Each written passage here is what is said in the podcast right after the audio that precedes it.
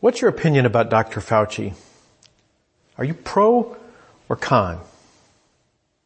How about Bill Gates? What do you think about him? Who would you rather have move in next door? Donald Trump or George W. Bush? Alright, how about Barack Obama or Bill Clinton? Why? If your sister was going to marry someone, would you rather that it would be Tom Cruise, Brad Pitt, or Leonardo DiCaprio? Why? How about if you got the position of selecting the next athletic director at your local high school and you got to choose from three applicants, would you pick Tom Brady, Tiger Woods, or Colin Kaepernick? Why? Why him? Now, I could go on asking you unlikely questions about celebrities, but, but I won't. The, the point I wanted to make is that you probably have an opinion about these people, and if you're like me, it's probably based on not a lot of actual information. That I, I have opinions about all of these people, but I don't know any of them to speak of. I, I am exposed to them. They're, they're part of our cultural landscape, but I don't really know them. So, uh, why do I have an opinion about them? Um, I, I know my, my mom taught me don't judge a book by its cover. And yet I do. I, I judge a book by its cover all the time. And publishers know I do, and that's why they spend so much money making the, the, the covers of books look attractive. So I, I understand that, that I am uh, someone who judges a book by its cover.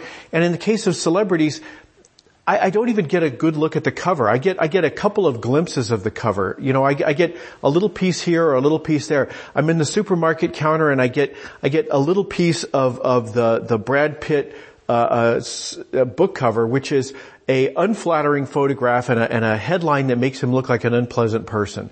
Or maybe I see him on one of the slick magazines in the, in the supermarket and in that case, it's a good photo and the headline is very, very intriguing and, and it's been approved by a publicist. Um, but, but they're both just, just little glimpses of the cover of a book. I certainly don't know what's inside the book. And yet I have these opinions about people. And I understand it's, it's, it's not wise for me to have these opinions and yet I do. I have opinions about real people, people in, in my actual world, not people in the supermarket checkout counter, but actual real people. I have opinions about them and um, in, in, the case of in the case of the people around me, the people that I know personally, I at least know something about them but I don't know everything about them. It's, it's not like they've never surprised me. I mean, they surprise me all the time. In fact, I surprise myself. I'm not transparent even to myself. And of course, we aren't transparent to one another. So I understand that. Um, and in fact, um, there's a, there's a there's a line in the Bible I love. Uh, the Apostle Paul says says, "I don't understand what I do," and and I don't think you have to be a Christian to believe that. Uh, uh, I think, I think even, even a staunch atheist can give me an amen for that. I don't understand myself. I don't understand why I do the things I do. Um, we, we don't always understand what we're doing and yet, and yet we form opinions and we form opinions about other people. So, so we do that, and sometimes even when we do have some actual knowledge, when, when we've seen, when we've seen someone, we, we have that, we have the, habit of taking that little bit of knowledge and, making a filter out of it and then filtering everything through that. It becomes this, this way of understanding what the other person is like. And so we say to them, well that's very typical of you. Or we say, that's so like you. Or maybe we say, you always do that. We, we take that little bit of knowledge we have and we turn it into the, the prism that we use to look at them and to understand everything they do. And we might know, yes, there, you know, of course, possibly there are some extenuating circumstances this time, but let's face it, when there's this much smoke, there's probably fire too. So, so even when we, when we know that we're doing something that probably we shouldn't do, we do it anyway because we just, we, we assume that there, there must be something to this pattern of behavior that we have, we have observed in people. And that brings us to our topic today because we are in a conversation for Lent about the ninth commandment. The ninth commandment, the way that, the way that I number them at least is, is the commandment that says we should not testify falsely. And what we've been learning about that is that that includes courtroom testimony. We shouldn't, we shouldn't use our testimony to get other people in trouble. But what we've been learning is that it's not limited to courtrooms, that, that we can say things that are false outside of a courtroom that are still a violation of at least the spirit of the, the ninth commandment, if not the, the letter of the ninth commandment. And for that matter, we can say things that are true but designed to hurt people. And we can do that, and, and, when we do that, that's a, that's a violation of the spirit of the ninth commandment as well. And uh, what we're going to see today is that we can do the same thing without even opening our mouths. We can, we can testify falsely about somebody all in our own head. And when we do that, when, when we, when we testify about ourselves, when we say, or, or about other people, when we, when we make these assessments, when we form opinions about people, that's called judging. And Jesus said, don't judge people. Jesus said, we are not supposed to judge. In fact, Jesus said, said, do not judge, you too will be judged. He says that the measure we use to judge other people will be used, um, that we will get a measure back with that same measure. So, so, uh, we know that we shouldn't do it. We can, we can kind of pick it apart in the abstract and say, I understand what I'm doing doesn't really make much sense.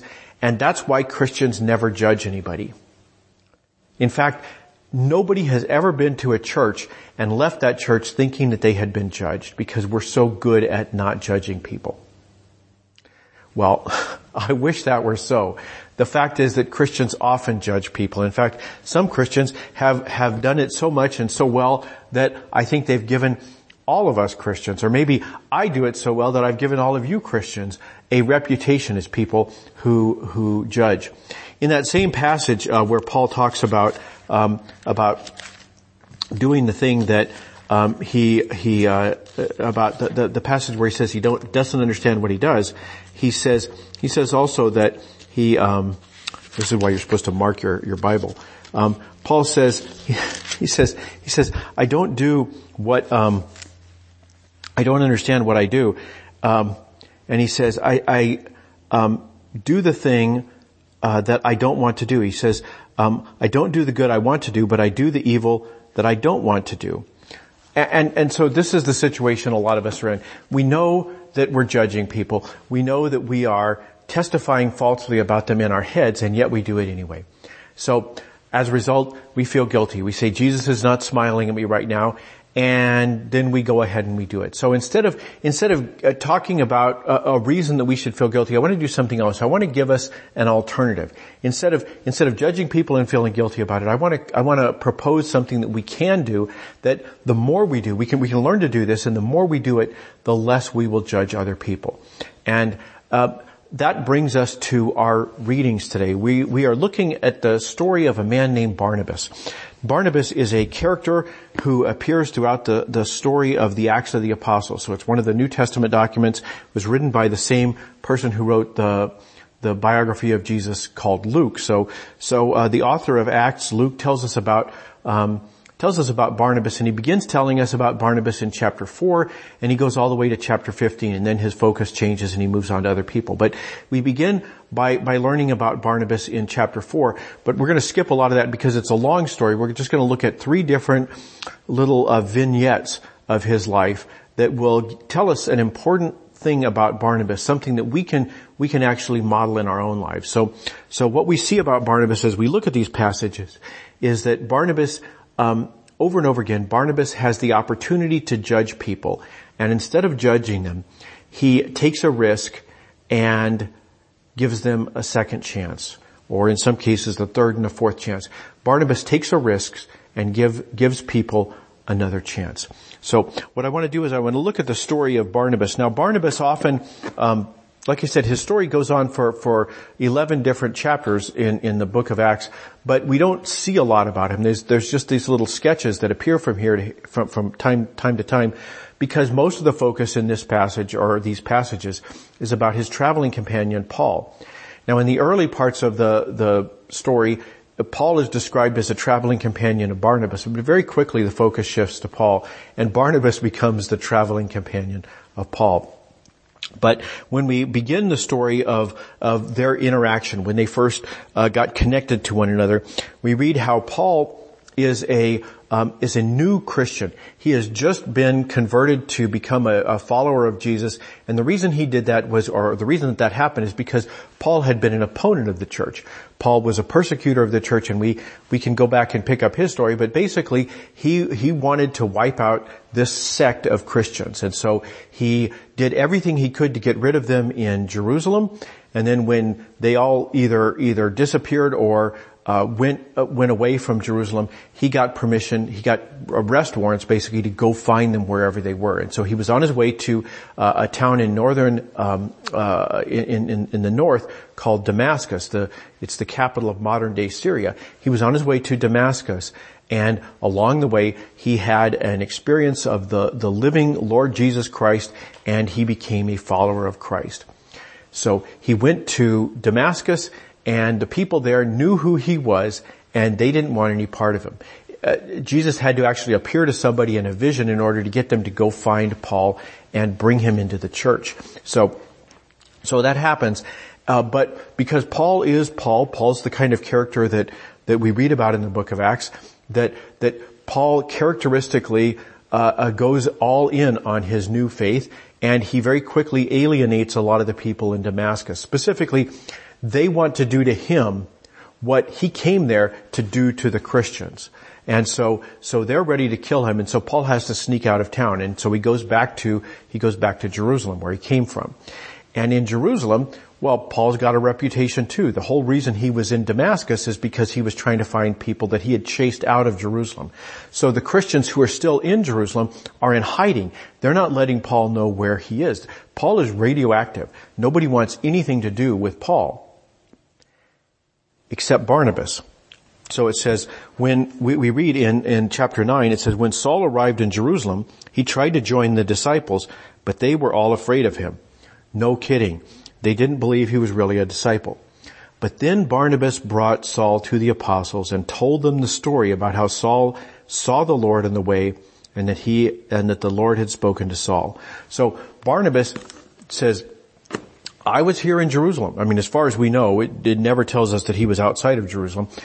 Barnabas has done the research though. He, he did some fact checking. He went on to, you know, roadtodamascus.com or whatever they did in those days. He actually looked it up. He found out the story about Paul and he did some checking of his own and he became persuaded by it. He began to believe this guy is legit. I think he actually has changed. And then when he was convinced, he went and he told the others. He persuaded them that Paul was worth taking a chance on. So they took a chance on Paul. And very quickly, Paul does exactly what he had done in Damascus. He gets everybody upset with him and he has to leave town. So Paul goes away. Paul goes north. He goes not to Damascus. He can't go there. So he goes back to his hometown, his hometown of Tarsus. Tarsus is way up at, at the very northeastern corner if you think of if you think of the Mediterranean Sea as a as a as a rectangle that separates Europe in the north and Africa in the south, uh, he's from he's from up here. He's from the the northeast corner, and so he goes all the way up to Tar- Tarsus, and then he's just there for a while, and then the story goes on. There's some there's some complications because because we learn that when people like Paul had chased all the early Christians out of Jerusalem, that they had gone to different places. They had gone to Damascus, for example, as we know, but they went to other places too. They went to Antioch and they went to Cyprus and they went to other places around the, the eastern Mediterranean. And over time, stories begin to to, to, to, percolate back to, to Jerusalem that say, hey, guess what? They are telling people in those other communities about Jesus. And there are new believers who are being hatched all over um, the, the, the eastern Mediterranean. And so the, the people back in Jerusalem, they say, we need to check up on this. They, they're, they're amazed and delighted that, that God can do this, that even out of this, this, uh, uh, persecution, God can bring um, new opportunities for grace to to enter the world. So they're delighted by that, but they say we need to get to the bottom of this. Let's find out what's going on. So we jump forward a couple of chapters to chapter 11, and we read, when the church in Jerusalem heard about this, they sent Barnabas to Antioch. So Barnabas was from Cyprus. He was from from uh, uh, an island um, in the in the northeast of the Mediterranean, and so they said, um, or we don't know how, but they sent they sent Barnabas. Maybe he volunteered. You know, I can go back. You know, go go home or something like that. So, so they sent Barnabas up to Antioch, and when he arrived and saw evidence of God's grace, he was overjoyed and encouraged everyone to remain fully committed to the Lord. So we read a little bit more about Barnabas there, but then it says this, it says, instead of going straight to Cyprus, Barnabas went to Tarsus in search of Saul. He hadn't forgotten about Saul. So he says, I'm going to go check out my, my, my, this, this guy, Paul, this, this, this guy I have met in Jerusalem, the guy who had this big conversion story. I'm going to go see what's going on with him. So he does. He goes up to Tarsus and he brings um, Paul back to Antioch. So now Paul and Antioch are in, are Paul and and and Barnabas are in Antioch, and Luke throws in the little bit of information. It says they were there for a whole year, meeting with the church and teaching large numbers of people. And it was in Antioch where the disciples were first labeled Christians. So we get that little tidbit of information about Paul and um, Barnabas in Antioch. And then we're going to jump forward uh, a little uh, longer because what happens is they decide to go on a journey. They they decide to go to Cyprus, where um, Barnabas is from, and, and, they do that. But they also bring with them uh, a relative of Barnabas named John Mark. Now, John Mark is better known to us as Mark, the, the writer of the, the second gospel, the second biography of Jesus is by, is by John Mark or sometimes called Mark. So they bring Mark with him, uh, with them and they go first to Cyprus and then they go north of Cyprus to Asia Minor. So they're now on the north coast of the, of the Mediterranean Sea. And while they're there, we don't know why John Mark bails out. We don't know what, you know, Luke doesn't tell us what happened with, with Mark, but he's had enough and he quits. So they go on, they finish the rest of their journey, they come back, and then there's a lot of traveling. They go to Jerusalem and back to Antioch and so forth. So they, they do a lot of traveling. And one of the, one of the trips they make is they go down to Jerusalem where, um, they tell people about all the things that has, have been going on, you know, in, in the, the Mediterranean rim. They talk about all these converts to Christianity that are, that are, uh, uh, being, being produced all over. And, um, they, they bring a question with them, which is, can these guys become Christians or do they have to become Jews in order to become Christians? Can they stay, you know, their, their Gentile background, uh, or, and, and become a follower of Jesus, or do they have to first become a Jew and then they can become uh, a follower of Jesus? And what that, what that big council in Jerusalem decides is that they can go straight to, to being a Jesus follower. They can become a Christian without first becoming a Jew. And so, that's a, that's an important thing that, that Luke spends some time on. But then we read about um, what happens next. Paul and Barnabas go back to Antioch. And when they're in Antioch, we read, sometime later, Paul said to Barnabas, let's go back and visit all the brothers and sisters in every city where we preach the Lord's word. Let's see how they're doing. So they want to go back and see those places in Cyprus and, and in uh, Asia Minor and so forth, and they, they want to see what's been going on there. And Barnabas says, that's a great idea. Uh, Barnabas wanted to take John Mark with them though. And Paul insisted they should not take him along since he had deserted them in Pamphylia in, in Asia Minor.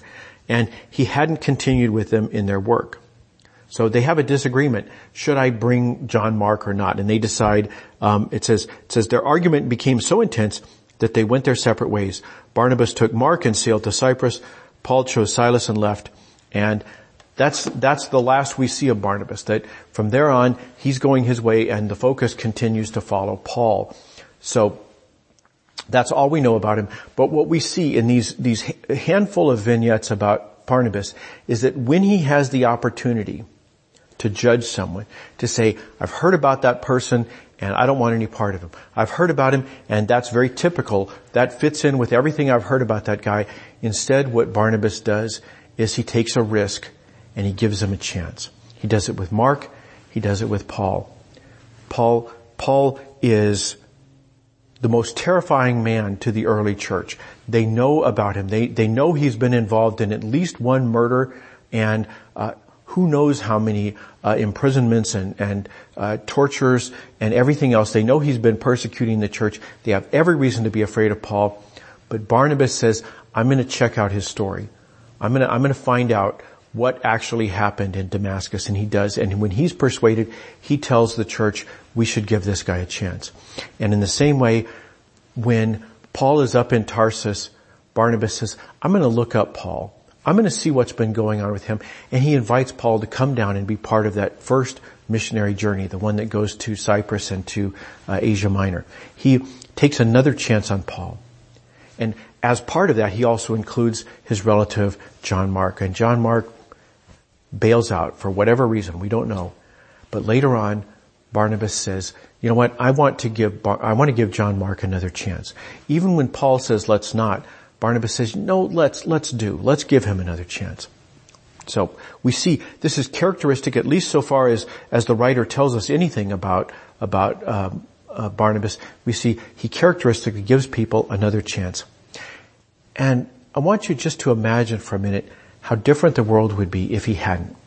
Imagine a world where John Mark was told, hey, you know, John, John Mark, we've talked it over and we've decided, you know, no, you can't come. You, you deserted us in Pamphylia. We don't know what got into you, but we just don't, we can't take that risk with you anymore. So no. And imagine if John Mark had said, those guys are right. They are super Christians. They are, they have more faith than I ever will. And they're basically telling me that, that that's it. You know, I just need to give up. This whole Christian thing is just a waste of my time. I'm not going to pursue it anymore. Imagine if John Mark had said that. Imagine if he had said, there's no point in me gathering up all these stories about Jesus and putting them together in a coherent biography. Imagine a world without the, biography of Jesus that we call the gospel according to Mark. Because if you can imagine that, you also have to imagine uh, one without most of, of Luke and Matt's biography either. Because they obviously, it, it's clear from the text that, that one of the sources they consulted was Mark's biography. So imagine, imagine how different the world would be if Barnabas hadn't taken a chance on John Mark and encouraged him in a place where he was probably very vulnerable.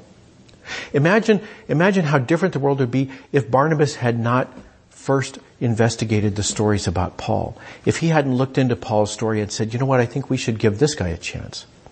Imagine, imagine if, if he, if, if Paul had kind of knocked on doors around Jerusalem for a while, no one would touch him, and he just said, well, alright, I quit. I go back up to Tarsus. Imagine, imagine a world where Paul never traveled with, with Barnabas on that first journey, never came back to Jerusalem and, and uh, helped helped bring about the decision that Gentiles could become Christians without becoming Jews, never went on that, that second journey where he and, he and Barnabas split up and they went their separate ways. Barnabas went to the, the, the path they'd already been on. Paul found new, new places to go. He traveled across Asia Minor and into Europe. He founded churches wherever he went. He wrote them letters after he after he'd been there and those letters eventually became about a quarter of the New Testament. Imagine how different the world would be if Paul hadn't been trusted when he needed to be by somebody who had lots of reasons not to trust him. Imagine how different the world would be without Barnabas. And then think to yourself, what about the people in my life? Who, who do I not trust? Who have I made my opinion about? Who have I decided I know enough. I may not know everything, but I know enough. And imagine them. What might their future hold? See, we don't know any more than Barnabas knew about Paul and about John Mark. We don't know what the future holds. And in fact, we also don't know what their heart holds. We, we, we may know some things about someone. We may know, we may know their story, but we don't know their future. And we certainly don't know their heart. We may know the sins they've committed in the past, but we don't know the repentance that's in their heart. Those are things that none of us can know. And so, instead of feeling guilty because you judge people, how about taking a risk? How about giving people another chance? And, and I'm going to say don't just do that for people you know. It's easier to do for people you know. You, uh, he's coming to Thanksgiving. I might as well, you know, give him another chance. But give it to people you don't know. Give it to those celebrities, right? We don't know, we know we don't know enough about the celebrities. We know that we don't know who we'd rather have moved next door. I mean, I have an opinion about Donald Trump or George Bush or Barack Obama. I mean, I may have ideas about which one I'd rather have move in next door, but none of them are moving in next door. None of them are getting married to my sister. None of them are becoming athletic director at the local high school. It's okay if I'm ignorant. I can say, I don't know. You know, and, and I don't know which one would be a better neighbor. I don't know which one would be better at the local high school. I don't know. And we can embrace that ignorance because we're not God. We don't have to judge them. Now, if they were part of our life, sure, we'd have to, we'd have to make those other decisions, but even then I think we should be like Barnabas. But particularly when we don't know them, we can say, I don't know. I don't know about that person. And when we do, almost certainly people will say, but wait, I saw on Tucker this thing. You, did you see the thing on Tucker? Did you see the thing on John Oliver? Did you see the thing on Jimmy Kimmel? Did, did you even see that? I can't believe you're defending that person. I can't believe you're excusing the thing they did. But my guess is Barnabas heard a lot of that too. People told Barnabas, I can't believe that you're excusing John Mark. I cannot believe you're defending Paul. But he did. He took a risk and he trusted them. And I think if we do that, instead of feeling guilty about the fact we're judging people, if instead we take a chance and we say, I don't know, or in the case of people we, we do know some, we can say, I, I know, I know a little, but I don't know what's on the inside. I don't know what their future holds. I'm going to take a chance. If we do that, who knows what the future might hold for them? Let's be like Barnabas. Let's pray. Gracious and loving God, we thank you for the stories about, about the people in the Bible who did not get cities named after them. People who are not as well known as Paul and John Mark and all the others. Thank you for the stories of people like Barnabas who inspire us and remind us that there are alternatives to simply disobedience and, and feeling guilty. That there is actually something we can do. We can model ourselves after real people who did real things and changed the world. Lord, we pray you would guide us so that maybe we can't change the world, but we can change someone's future. And maybe, in some small way, we can be part of what you're doing to change the world. We pray all this through Christ our Lord. Amen.